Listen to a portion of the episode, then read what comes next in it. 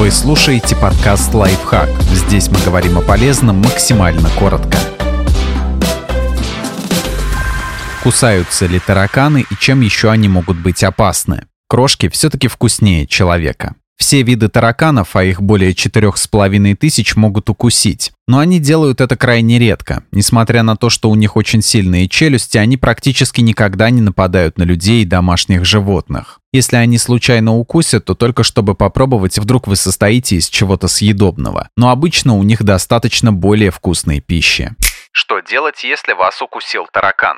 Скорее всего, с вами это никогда не произойдет, но даже если это случится, укус будет выглядеть примерно так же, как после комара, мошки или клопа. То есть вы вряд ли обратите особое внимание на красный зудящий бугорок на коже. Обрабатывать укус таракана нужно так же, как и укусы других насекомых. Промойте кожу водой с мылом. Если есть отек, приложите холодный компресс. При необходимости воспользуйтесь стероидным кремом или антигистаминными средствами.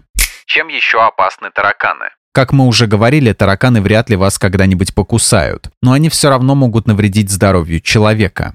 Они вызывают аллергию.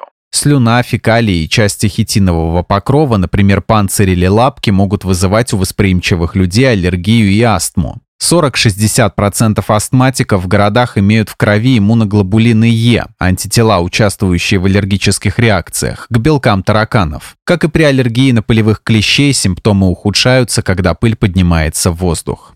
Они переносят инфекции. На тараканах нашли более 40 видов бактерий, часть из которых опасны для человека. Каких-то массовых вспышек именно из-за тараканов не было. Тем не менее, они могут переносить, например, сальмонеллу, шигеллу, возбудитель дизентерии, кишечную палочку, синегнойную палочку, стриптококи, стафилококи.